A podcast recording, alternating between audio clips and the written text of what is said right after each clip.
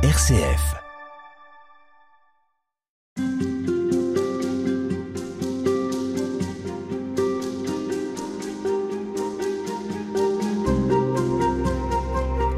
Les récits de la Passion reviennent chaque année dans le calendrier liturgique chrétien. Du jeudi saint au dimanche de Pâques, nous écoutons des textes qui narrent les derniers jours de la vie du Christ.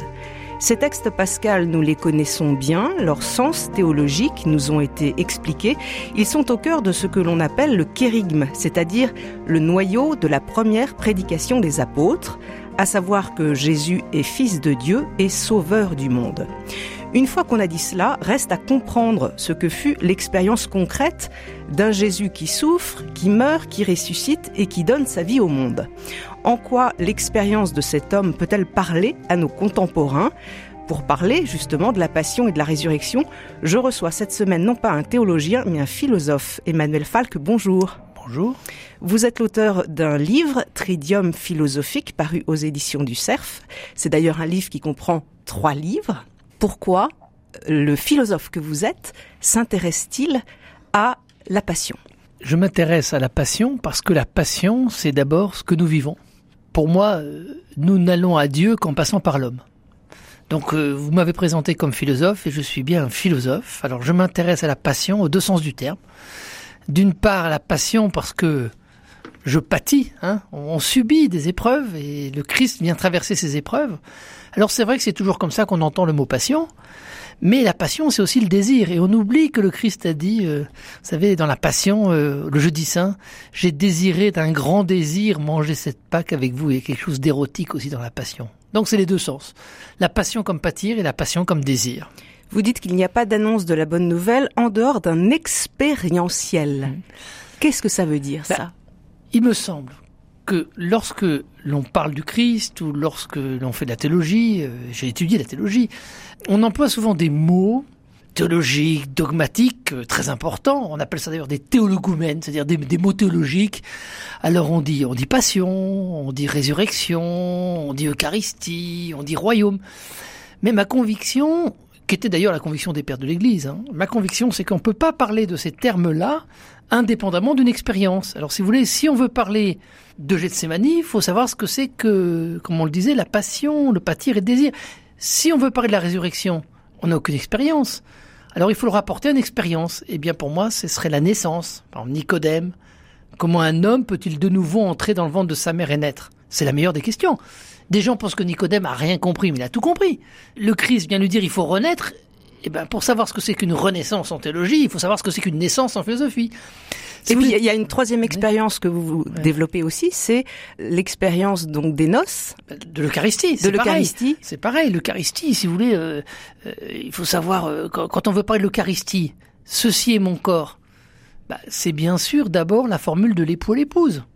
C'est-à-dire ceci est mon corps, c'est l'éros entre un homme et une femme. Donc pour chacune de ces de ces expériences théologiques, il y a une expérience humaine. Une expérience humaine, une expérience philosophique, euh, mais qui va être transformée par le Christ. Il suffit pas de transposer, si vous voulez, la naissance et la résurrection, de transposer l'éros et l'agapé ou l'amour homme et femme et l'amour de Dieu ou la, la, la naissance. Il faut absolument voir et montrer en même temps que Dieu est capable de transformer cette expérience, hein, de la métamorphose. Alors, première expérience fondamentale que vous abordez, c'est bien sûr le, souffrir, la souffrance, le vendredi saint. Le Christ, il a dû affronter euh, la fin de vie. On pourrait dire ça aujourd'hui. Tout à fait. Je pense que vous avez une très bonne, euh, une très bonne expression. Il a affronté la fin de vie. Et si vous voulez, ce qui est important, c'est que il l'a affronté comme nous, et nous allons l'affronter comme lui. Et c'est ça qui me paraît capital. Vous savez, le lavement des pieds, au début du texte, lavement des pieds dans l'évangile de Jean, il est dit à l'heure où Jésus passait de ce monde à son Père. Alors on entend toujours à l'heure où Jésus sautait de ce monde vers le monde du Père. Mais en fait, en grec, c'est métabé, c'est à l'heure où Jésus pâtit de ce monde. Donc si vous voulez, le premier point, c'est que Jésus, d'une certaine manière, le Christ a vraiment vécu notre expérience. Il a vraiment eu peur de la, de la mort, il a vraiment été angoissé par la mort, ce que j'appelle un homme tout court. Il était un homme comme nous. Vous dites dans le livre d'ailleurs que euh, c'est peut-être moins l'angoisse de la mort que du sens de la vie que on peut chacun se, poser à, la fin de notre propre existence. Est-ce que ma vie a eu du sens? Ça, ça angoisse d'ailleurs. Ça angoisse. Si vous voulez, je pense qu'il y a deux choses dans, l'angoisse de la mort, enfin dans notre vis-à-vis avec la mort. Le premier point, c'est le fait que on a peur de la mort et on a tous peur de la mort. Et moi, je crois que le Christ a eu peur de la mort et que cette peur, elle vient pas seulement ou d'abord du péché, elle vient tout simplement du fait qu'il est homme. Et moi, je crois que le Christ a eu peur. Hein. Père, éloigne de moi cette coupe. voilà, il recule devant la mort, comme un condamné sur l'échafaud. Et puis, il a envie de partager cette peur. Hein. Il va voir les disciples, Simon, tu dors. Et puis après, je crois qu'à Gethsemane, eh bien, le Christ est passé de la peur à l'angoisse. Et c'est ce que vous appelez la question du sens. C'est-à-dire qu'à un moment donné, le Christ, il n'a pas simplement peur de la mort, mais il se pose la question du sens de sa vie. À quoi ça a servi tout ça À quoi ça va hein? Père, éloigne de moi cette coupe, mais non pas ce que je veux, mais ce que tu veux. Et d'une certaine manière, le Christ, il est obligé d'entrer dans la solitude de l'angoisse. Vous savez, quand il va voir Simon, il dit Simon, tu dors. Qu'est-ce qui se passe quand il dit Simon, tu dors Et il dit c'est fait. Mais qu'est-ce qui est fait? Ben, Ce qui est fait, c'est qu'il est passé de la peur de la mort, comme un animal qui a peur devant la mort, comme nous qui avons peur de prendre un avion, à l'angoisse de la mort, c'est-à-dire la question du sens de tout cela. Et après tout, euh, quand on, j'ai fait un stage il y a peu de temps en soins palliatifs, comme philosophe, ben, si vous voulez, euh, la question du sens de la vie, elle se pose à tout le monde à la fin de sa vie. Ben, je crois que le Christ s'est aussi posé cette question.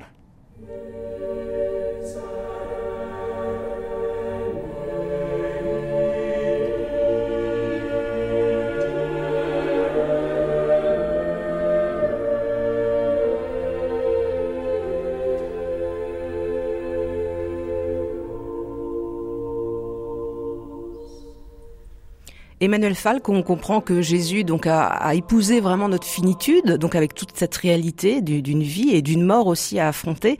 Et vous expliquez bien que euh, face à cette mort, il ne déploie pas une force euh, prométhéenne, euh, il n'est pas viril devant la mort. Mais qu'est-ce qui va se jouer pour lui alors justement?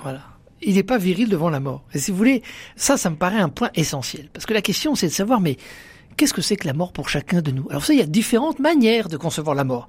On peut concevoir la mort euh, comme une disparition, et puis après c'est fini, il faut laisser la place aux autres. Attitude courante de tout le monde. Il y a une autre manière de considérer la mort, qui consiste à considérer la mort, alors ça c'est particulièrement les chrétiens, comme un passage. Vous savez, la route en travaux, déviation, mais vous inquiétez pas, la route n'est pas finie, il y a une petite déviation. Donc il y a quelque chose après la mort. Voilà. Puis une troisième manière, ce que vous appelez, euh, ce que j'appelle l'héroïsme du sujet, le Christ qui aurait signé sa vie par son acte de mort. Euh, je signale que c'est le cas de Socrate aussi. Alors l'essentiel, c'est de bien comprendre et de penser et de rencontrer un Christ qui meurt comme tout le monde, comme dit Peggy. De la mort dont votre père est mort ou de votre père mourra, dont vous mourrez et dont vos enfants mourront. Et en ce sens, la mort, et c'est ça qui me paraît essentiel, c'est un événement de la vie. Voilà. C'est un événement de la vie qui fait partie de la vie, ça veut dire quoi? Ça veut dire que toutes les façons nous allons mourir. Toutes les façons nous mourrons. Mais la question, c'est de savoir si nous acceptons cette mort, non pas comme un stoïcien, parce qu'il faut bien l'accepter, au sens où nous sommes capables de la remettre à un autre. Et vous savez, on se demandait tout à l'heure, qu'est-ce qui fait le propre de la mort du Fils? Eh Bien, ce qui fait le propre de la mort du Fils, c'est pas de ne pas mourir ou de dépasser la mort. Ce qui fait la propre de la mort du Christ, c'est de mourir avec un autre, ou plutôt de s'adresser à un autre. Si vous voulez, jamais le Christ ne cesse d'être ouvert sur un autre, et cet autre, c'est son Père. Mon Dieu, mon Dieu, pourquoi m'as-tu abandonné? Père, entre tes mains, je remets mon esprit. Même s'il n'a pas de réponse, il s'adresse. Et d'une certaine manière, la manière, je dirais, sainte, ou la manière filiale de mourir, c'est pas d'être purifié pour les souffrances parce que pas sûr que les souffrances purifient si facilement. Mais la manière sainte de mourir, c'est d'accepter de donner à un autre sur la même qu'on vit, sans aucune certitude du résultat, y compris pour le Christ qui a eu foi en sa résurrection, comme dit Osman Balthazar, mais pas forcément un savoir de la résurrection. Sinon, il n'est pas mort comme moi, et je ne ressusciterai pas comme lui. Le point essentiel pour moi, c'est que il faut que le Christ soit d'abord ce que j'appelle un homme tout court. Il ne faut pas aller trop vite vers Dieu. Parce que Dieu, il a besoin de notre humanité et de rencontrer notre humanité pour la transformer. C'est pour ça que, d'une certaine manière, je maintiens ma position de philosophe, parce que la position de philosophe, c'est là, c'est la position de l'humain. Non pas que les théologiens ne peuvent pas rencontrer l'humain, mais les théologiens rencontrent l'humain à partir du Verbe fait chair, et nous, nous rencontrons l'humain d'abord avec, à partir de notre expérience d'homme tout court.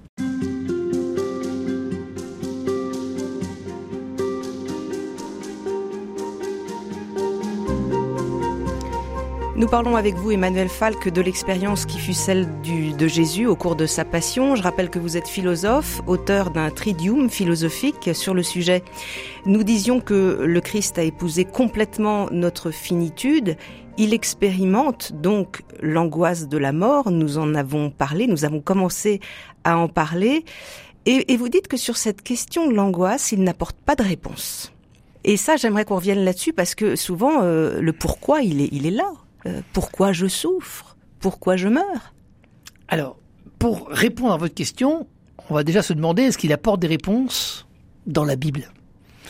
Ben, Quand vous regardez la manière dont le Christ parle de la souffrance, vous voyez qu'il ne répond jamais à la question pourquoi, il ne répond qu'à la question comment. Quand il est confronté, vous voulez dire aux gens qu'il rencontre Aux gens qu'il rencontre. Hein. Par exemple, euh, l'aveugle-né un bon exemple hein, dans l'évangile de Jean. L'aveugle-né, euh, euh, viennent le voir, il dit mais euh, qu'est-ce qu'il a fait euh, Pourquoi est-il né aveugle? Et il répond ce n'est pas de sa faute, ni lui ni ses parents. Alors en fait c'est un piège, hein, parce que si c'était lui qui avait péché, il serait pas aveugle-né. Il aurait péché puis il serait devenu aveugle. Et puis si c'était ses parents, c'est ses parents qui devraient être aveugles. Alors voyez le piège. Donc d'une certaine manière, je dirais que le Christ, il refuse de donner une explication causale. Et le plus important, c'est que dans l'angoisse dont vous parlez, nous acceptions nous-mêmes de refuser d'avoir une explication causale. C'est-à-dire que le problème n'est pas de savoir pourquoi nous vivons ceci ou cela, ce que la phénoménologie d'ailleurs va, va dire, mais le problème c'est de dire nous le vivons, c'est notre manière d'être et il nous faut l'offrir. Et d'une certaine manière, il ne s'agit pas de justifier la souffrance, il s'agit de savoir comment vivre quand on souffre. Le Christ a souffert, y compris dans sa chair il a souffert avec un vrai corps. Il a vrai, véritablement souffert. Et quelle est la preuve qu'il a vraiment souffert? C'est qu'il a souffert dans son corps. Et il me paraît, il me semble, c'est ce que j'essaie d'expliquer euh, dans le premier volume, le passeur de Gethsemane du Triduum philosophique, il me semble extrêmement important de bien comprendre pourquoi le Christ souffre jusque dans son corps. Et alors pourquoi? Bah, La réponse courante, c'est il souffre dans son corps parce que euh, la souffrance purifie, parce que euh, la souffrance est maximale, etc. Et ça, vous vous opposez à ça, vous?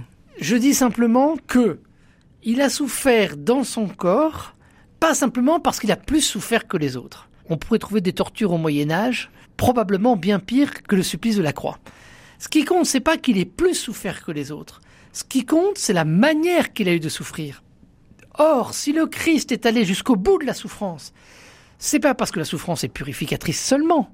Elle peut l'être parfois. Je pense plutôt d'ailleurs de façon euh, individuelle, parce que je crois que ce qu'il faut dire sur la souffrance d'abord, c'est qu'elle est inutile. Elle, elle, ne sert à rien. Elle n'est que le lieu de la révolte pour nous, y compris pour le Fils. Mais si le Christ a souffert dans son corps, c'est parce que, et c'est ce que dit un philosophe s'appelle Emmanuel Lévinas, mais c'est très intéressant, il dit la souffrance, c'est l'accueil de l'autre en moi.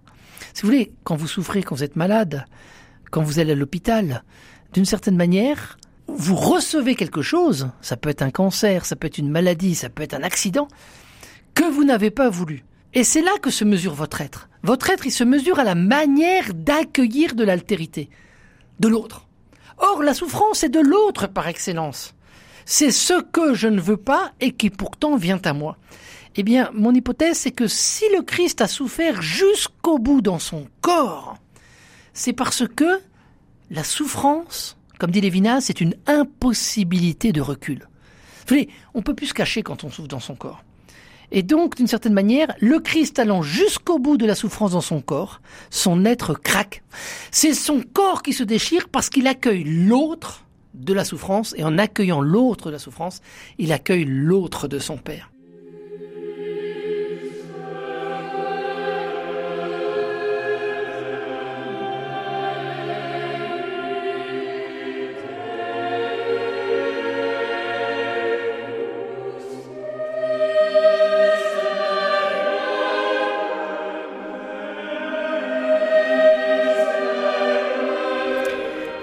Vous dites, Emmanuel Falk, dans votre tridium philosophique, que euh, le Christ bon, souffre, et là encore, il n'est pas un héros avec la souffrance.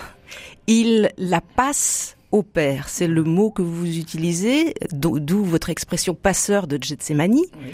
Qu'est-ce que ça signifie, ça? Bien, ça signifie que le Christ vit une expérience de souffrance au sens de la passion, c'est-à-dire au sens du pâtir. Mais cette souffrance, il la vit dans sa chair. Et d'une certaine manière, il va la passer au Père parce que le Père est capable de vivre de ce dont son Fils vit. Si vous voulez, c'est un point absolument capital de savoir si le Père regarde son Fils de loin ou si le Père subit lui aussi une épreuve.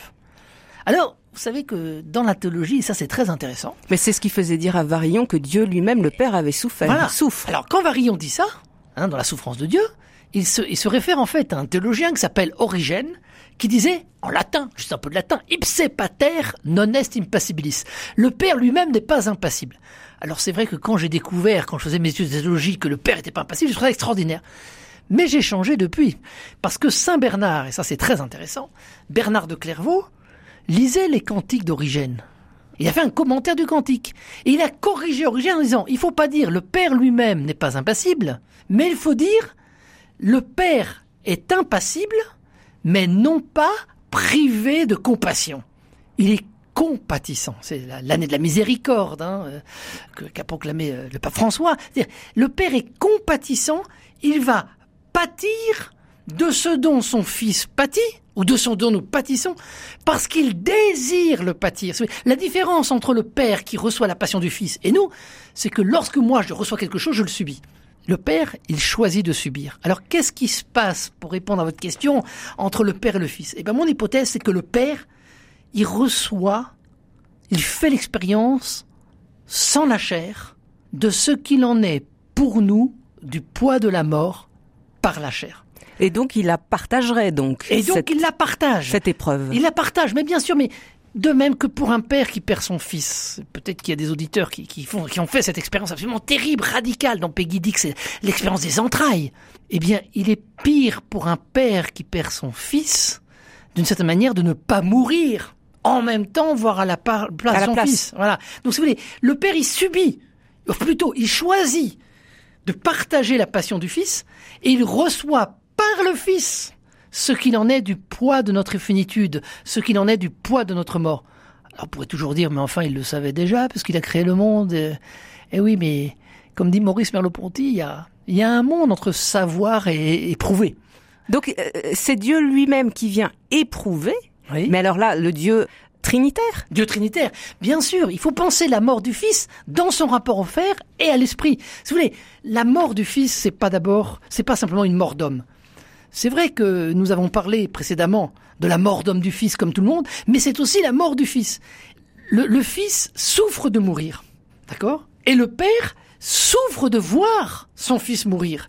Et d'une certaine manière, ce qui importe, c'est de voir que le Père est capable de souffrir de la mort de son Fils. Vous voyez ce qui fait la différence entre le Père et le Fils? Et nous, nous et Dieu, nous entre hommes et femmes, etc., c'est que le Père et moi, nous sommes un, comme dit Jean XVII. Ça veut dire, pour le dire philosophiquement, qu'une empathie, une compassion est possible entre le Père et le Fils. Le Père peut souffrir de ce dont son Fils souffre. Alors que moi, je pourrais jamais vraiment souffrir de ce dont mon fils souffre, de ce dont ma femme souffre. Il y a cette unité dans la Trinité qui fait que le Père vit pleinement sans sa chair ce que le Fils vit dans sa chair. Et c'est pourquoi le Père, dans cette épreuve, prend la décision de transformer la structure du monde. Hein. Oui, ça va être après justement la révolution de, de, de exactement de la résurrection. voilà. Mais vous voyez que le motif de cette résurrection à venir, dont je ne parle surtout pas, parce que si vous voulez, ne parlons pas trop vite de la résurrection. Hein.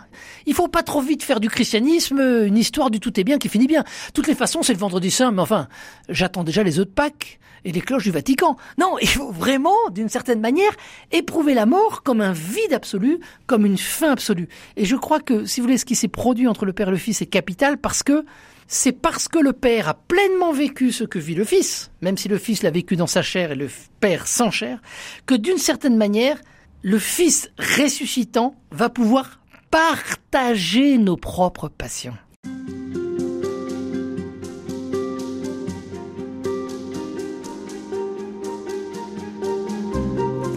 Emmanuel Falk, nous continuons à parler avec vous du mystère pascal avec votre approche de philosophe. Je rappelle que votre Tridium philosophique est paru aux éditions du Cerf et il s'appuie sur l'expérience de nos corps finis, des corps appelés à être divinisés, puisque nous disions que tout, le mystère finalement du, christianisme, c'est de consentir à la finitude pour être divinisé.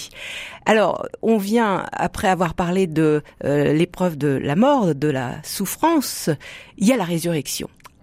On disait euh, révolution pour euh, le monde, mais qu'est-ce que ça veut dire la, la résurrection? Il y, y, a plusieurs points dans votre question déjà, il y a un présupposé, il y a la résurrection, qui n'est pas un présupposé pour tout le monde. Et j'espère que tous vos auditeurs ne vivent pas que dans ce présupposé. Mais justement, parce que vous vous, vous, intéressez, chrétiens. Bah oui, vous vous intéressez beaucoup aux personnes athées. Voilà. Euh, vous dites d'ailleurs que c'est plus forcément un athéisme de combat comme ça l'a été euh, au 19e siècle ou au 20e siècle, mais c'est plutôt du délaissement aujourd'hui. Voilà. On est athée parce que ça, voilà, c'est. Bah, si vous voulez, prenons, euh, je, je pense à ce livre d'Henri de Lubac, juste après la guerre, y a-t-il un drame de l'humanisme athée? Henri de Lubac, c'est une démarche magnifique, hein, qui consistait à dire, avant de rejeter l'athéisme, on doit le comprendre de l'intérieur. Mais après, pour le rejeter, c'est un peu comme la somme contre les gentils de Thomas d'Aquin. Oui, c'est les comprendre, mais pour mieux les... Pour, mieux les... Enfin, pour mieux dire que c'est pas là qu'il faut aller. Alors, c'est le positivisme d'Auguste Comte, il y a la psychanalyse de Freud, il y a la mort de Diogénie, etc. Alors, c'est très intéressant de voir que quelques années plus tard, vous voyez, c'est 45, en 53, Maurice Merleau-Ponty, euh, je vous donne ce philosophe parce que Maurice Merleau-Ponty, pour moi, il représente un petit peu euh, l'état de bien de nos contemporains aujourd'hui. Il venait d'une bonne famille chrétienne catholique, euh, voilà. Et puis il est arrivé à l'école normale supérieure, puis il a abandonné tout ça. Et puis il prononce une leçon au Collège de France en 1953, qui s'appelle l'éloge de la philosophie. Et puis il dit la chose suivante, c'est un peu compliqué. Pourquoi tout non-théisme est-il toujours interprété comme un athéisme ou un antithéisme Ça veut dire, pourquoi quelqu'un qui parle pas de Dieu serait forcément contre Dieu? Et si vous voulez, il y a cette espèce, et c'est de plus en plus étrange, ça m'apparaît de plus en plus clair, il y a cette espèce de conviction des chrétiens qui consiste à croire que quelqu'un qui n'est pas pour Dieu est contre Dieu. Mais on peut être sans Dieu sans être contre Dieu. Et on peut d'autant plus être sans Dieu sans être contre Dieu que Dieu s'est fait homme. Donc d'une certaine manière, moi, ma thèse, dans Métamorphose c'est de dire, écoutez, il n'y a pas de drame de l'humanisme athée, pas plus qu'il n'y ait un petit reste d'Israël qui sait exactement ce qu'il faut faire et puis le reste du monde, ce qui serait une forme de manichisme, mais il s'agit de comprendre que la finitude, c'est la dimension non seulement des non-croyants, mais la dimension aussi de notre croyance. Parce que nous sommes euh, dans la finitude, c'est-à-dire dans l'horizon de la mort dont nous avons parlé. Donc nous partageons euh, tous cette finitude. Bon, après, il y a quand même la question de la résurrection. Après, il y a la résurrection. Alors, la résurrection, d'abord, je dirais, elle est donnée. C'est pas notre vocation de rendre le christianisme croyable. Notre vocation, c'est de le rendre crédible. Qu'est-ce que ça veut dire? Ça veut dire que notre vocation, c'est de dire, écoutez, le christianisme, on peut encore y croire. Il y a même encore des raisons d'y croire. Maintenant, seul Dieu donne la foi. Donc moi, je n'ai jamais attendu de mes contemporains qui croient comme moi. Alors ensuite, si j'accepte de dire qu'il y a la résurrection, je dois comprendre pourquoi il y a la résurrection.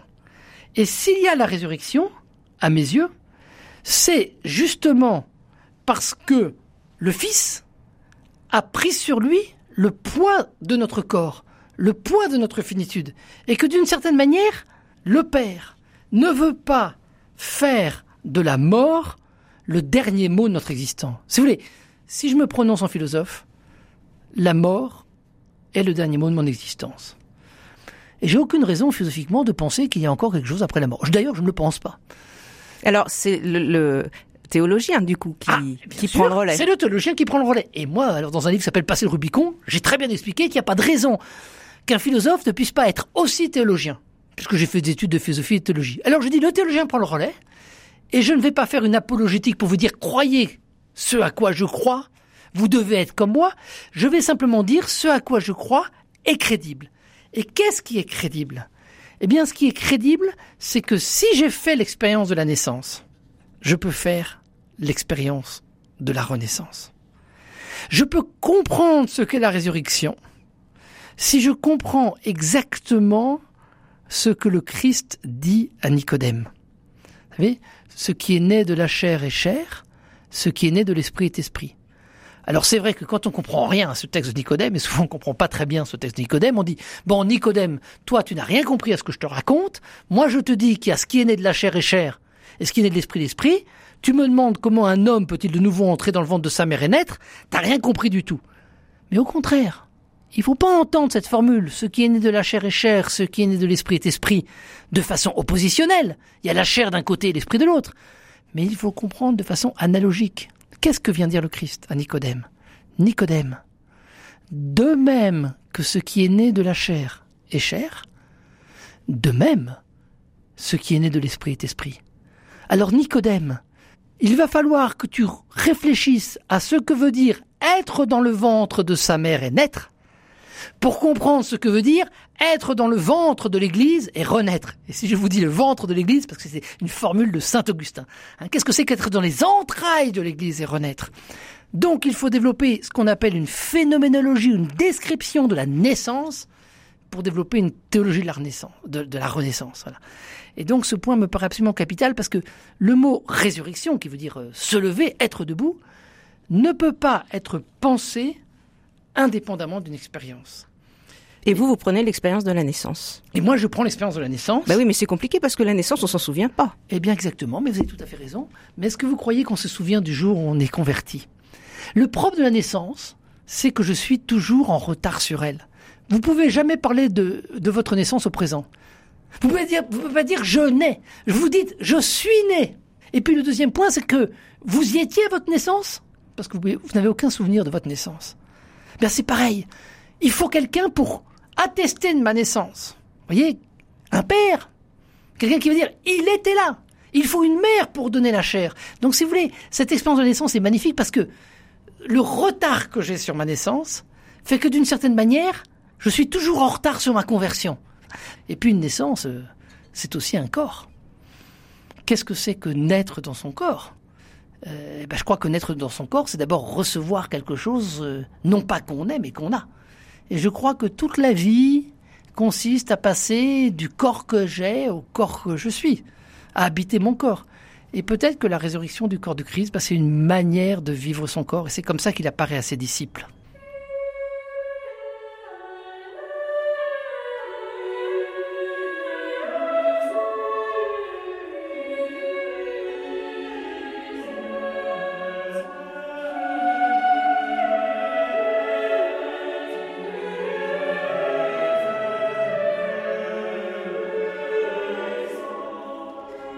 Emmanuel Falk, vous vous appuyez beaucoup sur Saint Paul euh, pour parler de la résurrection et notamment de la manière dont Paul parle du corps.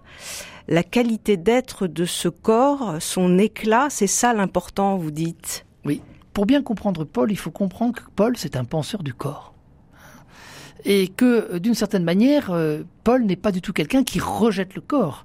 Et quand il oppose le corps et l'esprit, Hein. c'est en fait la chair et l'esprit. La chair, c'est une manière de vivre le corps. Oui, alors vous dites bien ça, hein, que le, corps, il peut être terrestre ou céleste d'ailleurs. Ce qui est important, c'est l'éclat. C'est l'éclat, c'est la manière, si vous voulez. Euh, euh, ce qui est important dans le corps, c'est la manière dont je suis en relation avec Dieu.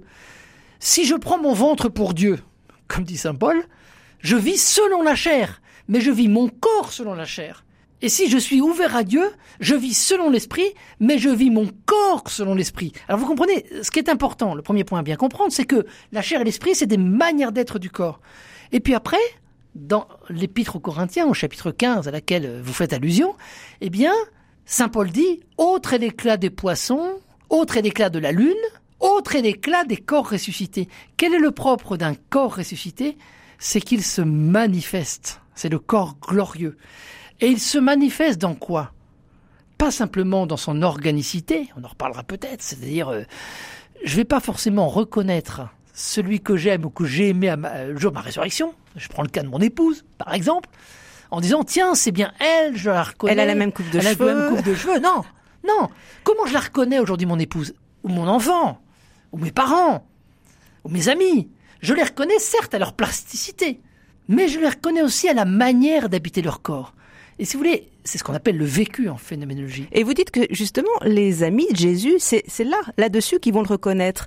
C'est à la fraction du pain et c'est aux paroles qu'il va ben, prononcer. Exactement. Si vous voulez, ils sont au bord d'un lac. Et puis, ils sont plusieurs là dans cette barque. Puis tout d'un coup, il y en a deux qui sautent et qui disent Ah, c'est Jésus, je l'ai reconnu. Mais pourquoi il y en a qui le reconnaissent et il y en a qui ne le reconnaissent pas ah, eh bien, Parce qu'on ne le reconnaît pas à son être seulement. On le reconnaît à sa manière d'être, à sa manière de parler. Ils le reconnaissent à sa manière de manger du poisson. La question de savoir s'il a vraiment mangé du poisson, avec toutes les conséquences qui s'en suivent quand on mange dans son corps et qu'on est un corps ressuscité, c'est une question que Thomas d'Aquin évacue en disant écoutez, la question n'est pas de savoir s'il mange vraiment du poisson. J'ai pas dit que c'était pas un vrai corps. Mais la question, c'est de savoir qu'ils l'ont reconnu à sa manière de manger. Alors ce point est capital. Hein. Marie-Madeleine, c'est la même chose. Marie-Madeleine qui arrive devant le jardinier, le Christ, il lui dit, dis-moi où est son corps et j'irai le prendre. Elle lui répond, Rabouni qui veut dire maître, elle le reconnaît à sa voix. vous voulez, de même qu'aujourd'hui nous nous reconnaissons, parce que Merleau-Ponty appelle le style, la manière d'être de notre corps, et c'est pour ça que nous nous aimons. C'est pour hein la spécificité, l'originalité, la note unique de chacun. Exactement. En Dire quelqu'un d'apparemment laid peut être profondément beau, aimé et aimable. Et c'est ça, je crois, la résurrection. Et il faut bien comprendre que le corps n'est pas simplement le corps organique, même s'il l'est, mais le corps, c'est aussi la manière de vivre son corps.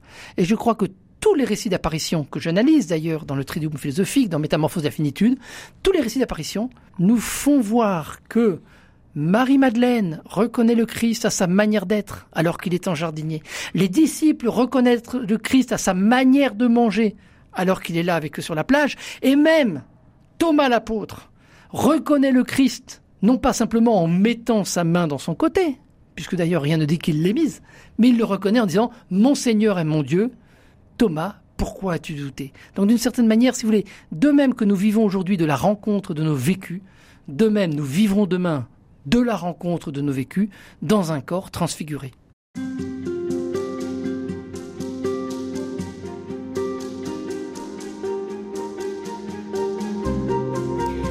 Emmanuel Falk, nous continuons à parler avec vous du mystère pascal, cœur de la bonne nouvelle chrétienne, avec votre regard de philosophe.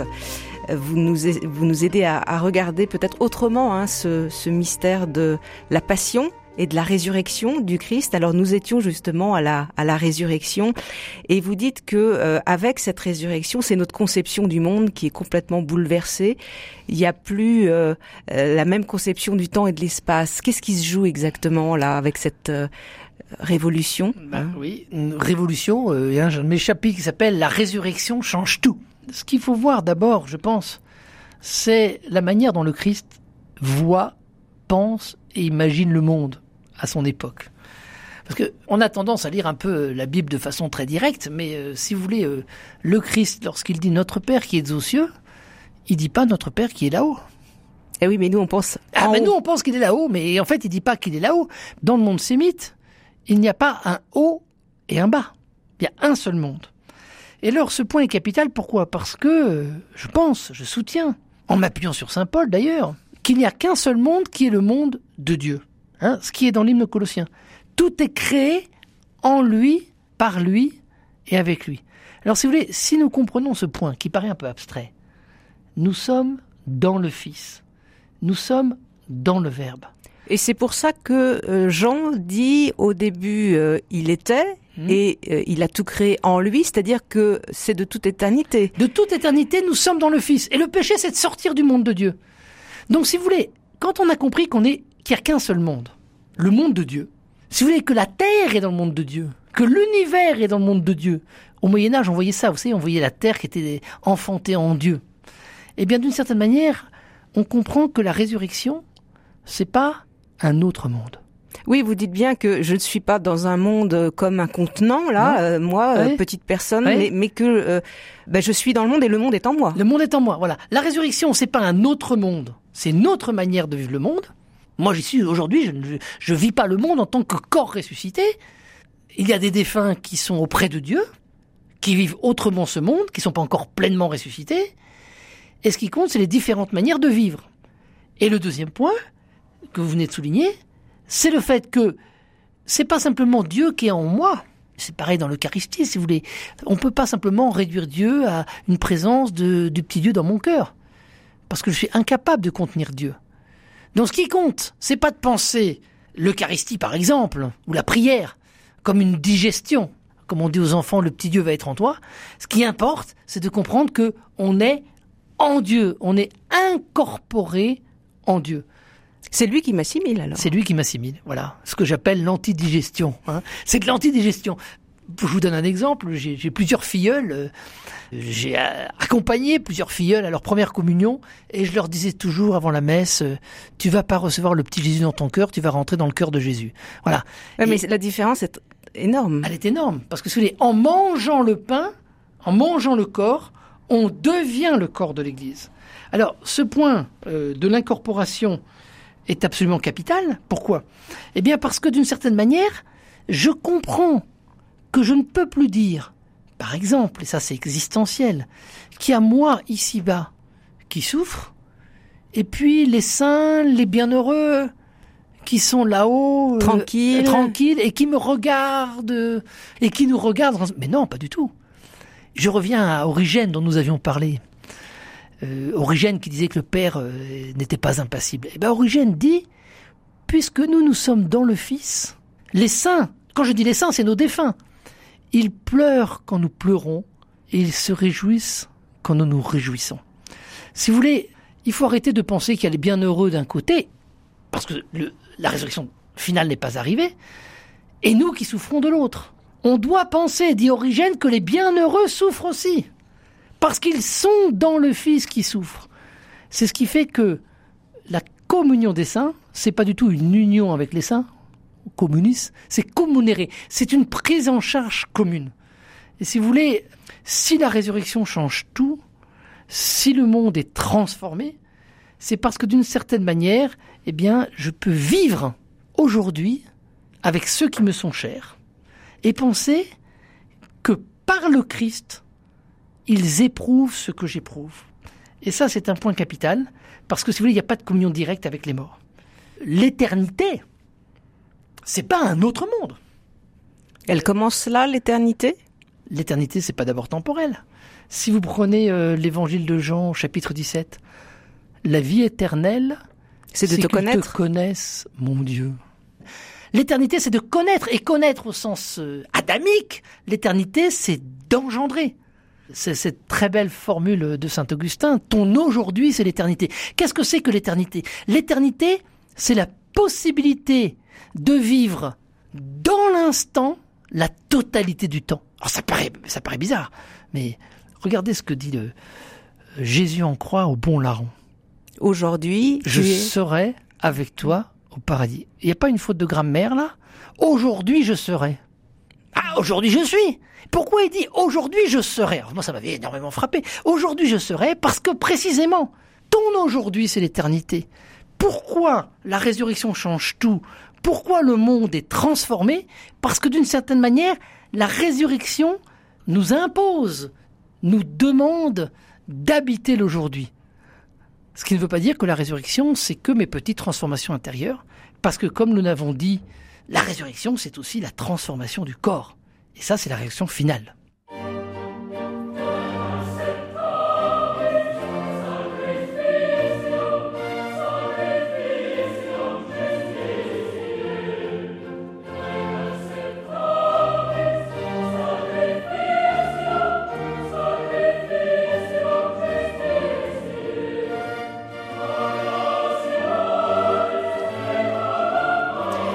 Emmanuel Falk, tout à l'heure vous disiez que euh, un bienheureux pouvait euh, compatir avec euh, notre souffrance sur cette terre. Alors on reprend hein, le, bas et le haut avec la notion de terre. Mais alors un terrien justement, un homme qui vit sur cette terre aujourd'hui, lui, mhm. il peut participer dans le sens inverse à la, à la joie de la résurrection. Ah ben j'espère, j'espère. Dans les deux sens. Bien sûr, dans les deux sens, si vous voulez. Parce qu'on voit parfois des gens, on se dit mais ils sont ressuscités ces gens-là. Enfin, ils ont une espèce de, de rayonnement incroyable. On pense à des, des sœurs Emmanuel, euh, des, des, des gens, même même des gens qui ne le savent peut-être pas. Oui, c'est dans les deux sens. La première chose, c'est que si vous voulez, si les saints se réjouissent quand nous nous réjouissons, et s'ils pleurent quand nous pleurons, il est évident qu'à l'inverse, nous devons nous réjouir parce qu'ils se réjouissent. Donc d'une certaine manière, nous sommes appelés à la joie. Nous devons, alors vous avez, nous devons, mais est-ce que c'est en termes de devoir parce que on, on, peut se dire, mais il y en a qui ont la grâce pour ça, qui, qui, qui rayonnent, mais non, euh... c'est pas en termes de devoir. Vous avez raison de le souligner. Disons que c'est en termes d'appel. Si vous voulez, euh, j'emploie une formule euh, dans Métamorphose infinitude, dans le Tridium philosophique. La joie de la naissance est le lieu de la naissance de la joie. Et si vous voulez, c'est un point absolument capital, la joie. Pourquoi la joie est capitale? Pas du tout parce que elle est immédiatement donnée. Je crois que si vous voulez, dans le christianisme et peut-être dans le catholicisme, il y a ce qu'on appelle une forme d'irénisme, c'est-à-dire euh, on est bien heureux, comme si c'était immédiatement facile, et comme si les autres n'avaient pas le privilège de partager le bonheur que nous, nous avons. Alors moi, je refuse ce type de position. Je pense que nous devons passer d'abord par notre humanité commune. Mais une fois qu'on a reconnu que le bonheur n'est pas donné immédiatement, la métamorphose de la finitude, c'est la métamorphose du poids. Si vous voulez, du poids. Le poids, qui veut dire aussi la gloire d'ailleurs, kabod. Qu'est-ce que ça veut dire? Ça veut dire que être chrétien, ce n'est pas ne pas porter le fardeau. On est exempté de rien. Peut-être que les événements actuels nous le montrent. Être chrétien, dit Kierkegaard, et c'est une formule de Kierkegaard, c'est non pas ne pas porter le fardeau, mais c'est porter légèrement le fardeau lourd. C'est une magnifique formule.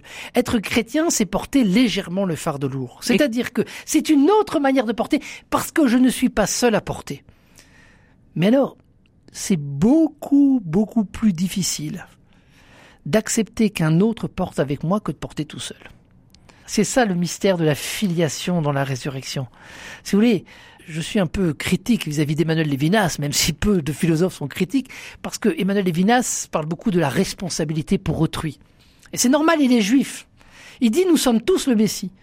Mais nous, nous ne sommes pas tous le Messie en christianisme. Il y a le Messie. C'est ce qu'on appelle le Sauveur. Le Sauveur. Voilà. Donc nous avons euh, la possibilité de passer par quelqu'un qui va nous offrir la grâce. Bien sûr, mais pour qu'il y ait un Sauveur, encore faut-il être accepté, accepté d'être sauvé. Alors je ne dis pas que Lévinas ou judaïsme n'acceptent pas d'être sauvés. Je dis simplement que le propre du Fils, et ça, c'est très important, et nous l'avons vu dans Gethsemane ou dans la résurrection, le propre du Fils, c'est de ne pas se sauver lui-même. Comme un héros. Voilà. Eh bien, si vous voulez, c'est plus difficile d'accepter d'être sauvé par un autre que de se sauver soi-même. C'est ce que dit Hugues de Saint-Cher, c'est une magnifique formule. Il est plus difficile de demander à un autre de faire quelque chose que de le faire soi-même seulement. Plus difficile de demander à un autre de faire quelque chose que de faire soi-même seulement. Écoutez. Oui, ben c'est la question de la dépendance. La dépendance. Enfin, si vous êtes parent, par exemple, ce que je suis, il est plus difficile de demander à des enfants, y compris des adolescents, j'en sais quelque chose, de venir débarrasser la table lorsqu'ils disparaissent après le repas, que de le faire soi-même. C'est tellement plus facile de faire soi-même. Eh bien, c'est ce qu'a montré aussi Thomas d'Aquin. Jamais, jamais Dieu vient totalement à notre, à notre place pour nous défaire de notre responsabilité. Dieu veut que nous voulions, Dieu fait que nous fassions. Hein Donc vous, vous avez répondu sur ma question sur la grâce. Ben voilà, hein, elle n'est pas donnée d'un coup. La grâce, elle est donnée en tant que je travaille à la recevoir.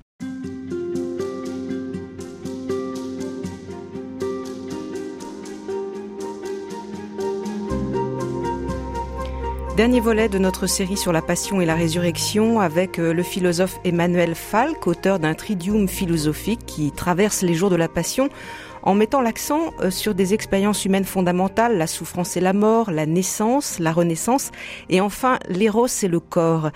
Et nous allons terminer avec euh, justement cette notion-là d'éros et de corps. Votre tridium philosophique s'achève avec ce livre intitulé Les noces de l'agneau. Pourquoi euh, finir avec euh, cette euh, cette partie-là? Vous me posez une bonne question parce qu'en fait, on finit pas par la fin. Oui, parce qu'on a commencé par le vendredi saint et on finit voilà, par le jeudi saint. Voilà, on a commencé par le vendredi saint, ensuite on passe au dimanche de Pâques et puis après on revient au jeudi saint et en ce moment je prépare un livre sur le samedi saint parce que c'est quand même le point aveugle qu'il faudrait bien traiter un jour, hein, la question du mal et du péché, mais j'y travaille. Pourquoi terminer par le jeudi saint? Mais parce qu'en fait, si vous voulez, euh, l'Eucharistie, c'est l'expérience de Dieu aujourd'hui. C'est ce qu'on appelle le viatique. Et cette expérience, de l'Eucharistie, c'est aussi l'expérience de l'homme. C'est-à-dire ceci est mon corps. Pour moi, dans ma philosophie, il n'y a rien de plus profond que l'expérience du corps. Et que les trois grandes expériences de l'humain, ce sont des expériences de corporité. Donc la souffrance. La naissance. Oui, la naissance. La naissance, qui est un cri. La mort, la souffrance, qui est aussi un cri. Et l'éros, qui est aussi un cri. Si vous voulez, ce qui est important, c'est que la parole n'est pas première. De même d'ailleurs dans l'incarnation du Christ. Le Verbe s'est fait chair pour que la chair devint Verbe. C'est un père de l'Église, Marc Lassette, qui dit ça. C'est-à-dire, le Verbe se fait chair pour que la chair parle. Dans la conjugalité, c'est la chair qui parle. Et d'une certaine manière, la parole, elle s'insère dans les failles de la chair, c'est-à-dire que la parole vient dire à l'autre ce qu'il ne peut pas sentir. Le paradoxe du corps à corps, alors c'est vrai entre l'homme et la femme, c'est vrai aussi peut-être entre l'homme et Dieu et dans l'Eucharistie, ce que Merleau-Ponty appelle l'obscurité du sentir de l'autre. Mais alors quel rapport avec l'Eucharistie? Eh bien le rapport avec l'Eucharistie, c'est précisément le fait que dans le ceci est mon corps, il y a toujours une distance entre l'homme et Dieu. Si vous voulez, l'Eucharistie n'a pas d'abord pour but, pour moi, de diviniser l'homme. Elle a pour but de l'humaniser. Ah, Pourquoi l'humaniser? Ben oui, alors c'est vrai qu'on pense toujours que on est divinisé dans l'Eucharistie et qu'on s'en va avec le petit Jésus dans son cœur et qu'on va devenir comme Dieu. Mais pas du tout. Nous sommes humains et Dieu veut que nous soyons ce que nous sommes. Et donc, d'une certaine manière, il faut que l'Eucharistie nous renvoie à notre être humain. Alors, ça ne veut pas dire que je suis pour l'humanisme. Ça veut dire que notre humanité doit être intégrée dans le Fils, que j'appelle l'humanisation dans la filiation. Et donc, si vous voulez, pour moi, l'Eucharistie, c'est le passage de l'animalité à l'humanité. Si vous voulez, s'il y a de l'animal en nous, et je le crois, il faut que le Christ qui s'est fait homme assume aussi et partage notre part non seulement d'humanité, mais d'animalité. Et qu'est-ce que j'appelle l'animalité? C'est toute cette sphère en moi, ce chaos de passion, de pulsion. Quand appelle ça le district, Heidegger appelle ça le district de ce que je ne peux ou je ne sais pas dire. Oui, c'est ce qui m'habite et qu'il n'y a pas de parole. Il n'y a pas de parole. Mais si vous voulez, voilà. Eh bien, qu'est-ce qui se passe lorsque je vais à l'Eucharistie et que je reçois le corps du Christ? Eh bien, d'une certaine manière, c'est le Christ qui me dit, en tout cas, c'est comme ça que je le crois, que je l'écris, qui me dit, je connais ton chaos, je connais ton abîme, fait de passion et de pulsion que tu ne sais pas et que tu ne verbaliseras jamais, mais cette part en toi qui est une part d'animalité, je la transforme en humanité. Qu'est-ce que ça veut dire transformer en humanité? Ça ne veut pas dire l'oublier, ça veut dire l'habiter.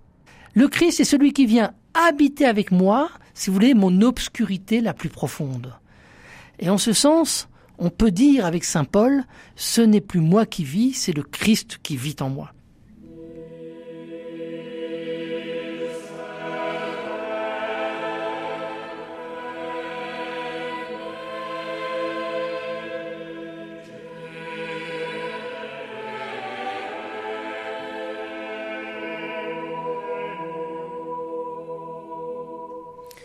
Emmanuel Falk, dans le mystère de l'Eucharistie, vous dites donc que Dieu épouse l'humanité avec notre part d'animalité. Mais alors, euh, la question de la divinisation, quand même, j'y reviens parce que c'est quand même au, cœur du mystère, ça. On dit quand même que il y a une divinisation justement de euh, l'être humain. Alors avec sa part animale, certes.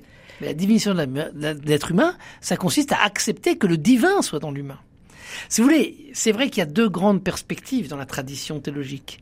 Il y a la perspective grecque de la divinisation qu'on appelle la théosis. Et puis vous avez cette perspective latine qu'on a un peu oubliée, qui est par exemple la perspective de Thomas d'Aquin, qui consiste à dire non seulement qu'on est divinisé, mais qu'on est humanisé.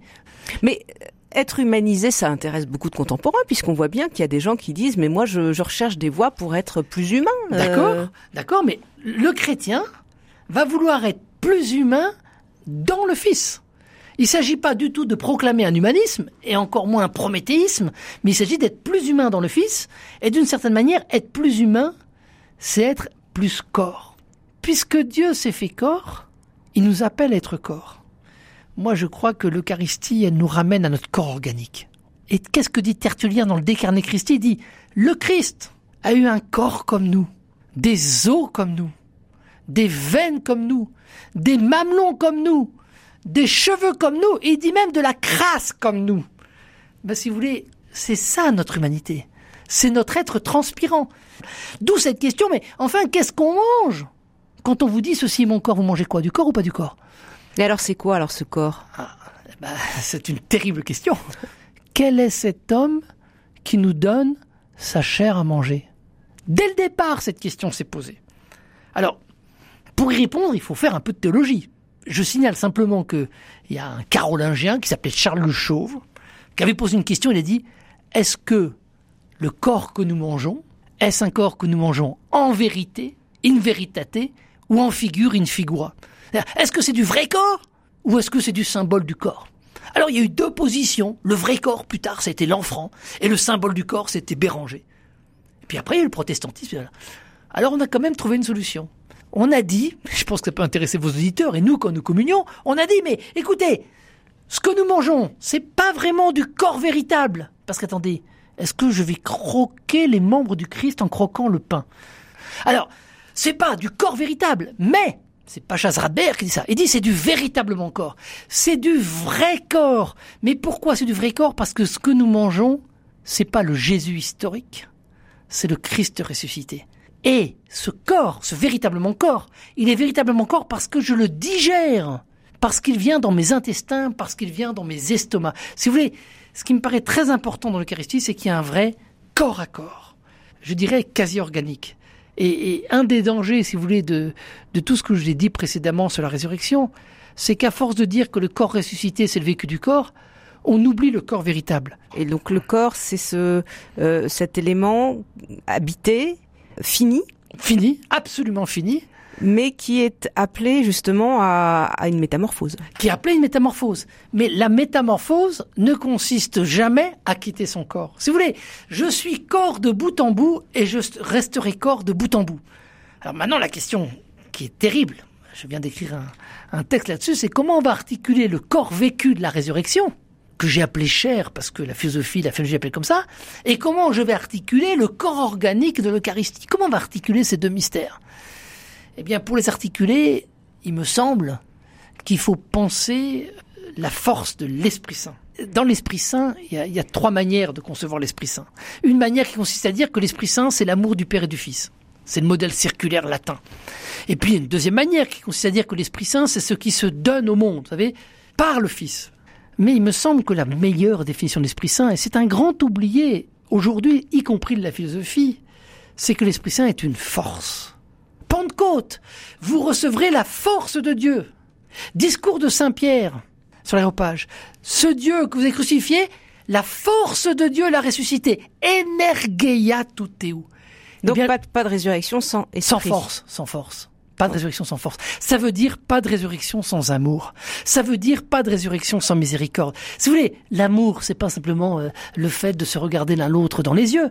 L'amour, c'est une force.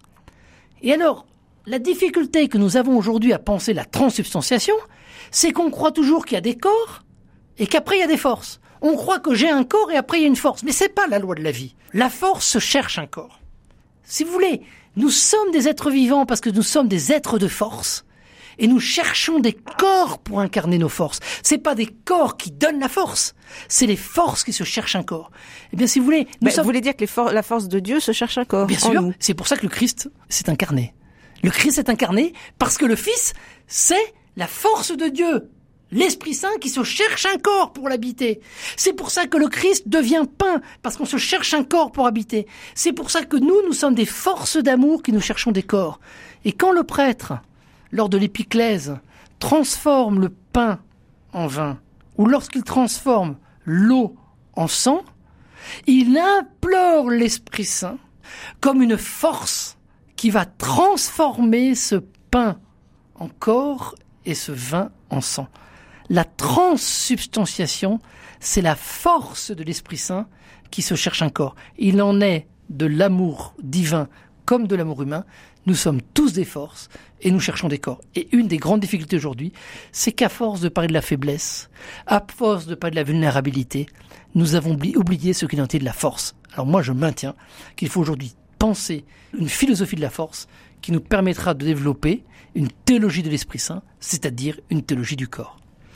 Merci à vous, Emmanuel Falk, de nous avoir accompagnés euh, et d'avoir regardé avec nous autrement ces questions de mort et de résurrection du Christ. Votre livre est, est passionnant, même si sa lecture est exigeante. Trois livres en un, euh, réunis dans ce tridium philosophique paru au CERF. Merci à Pierre-Henri Paget à la technique.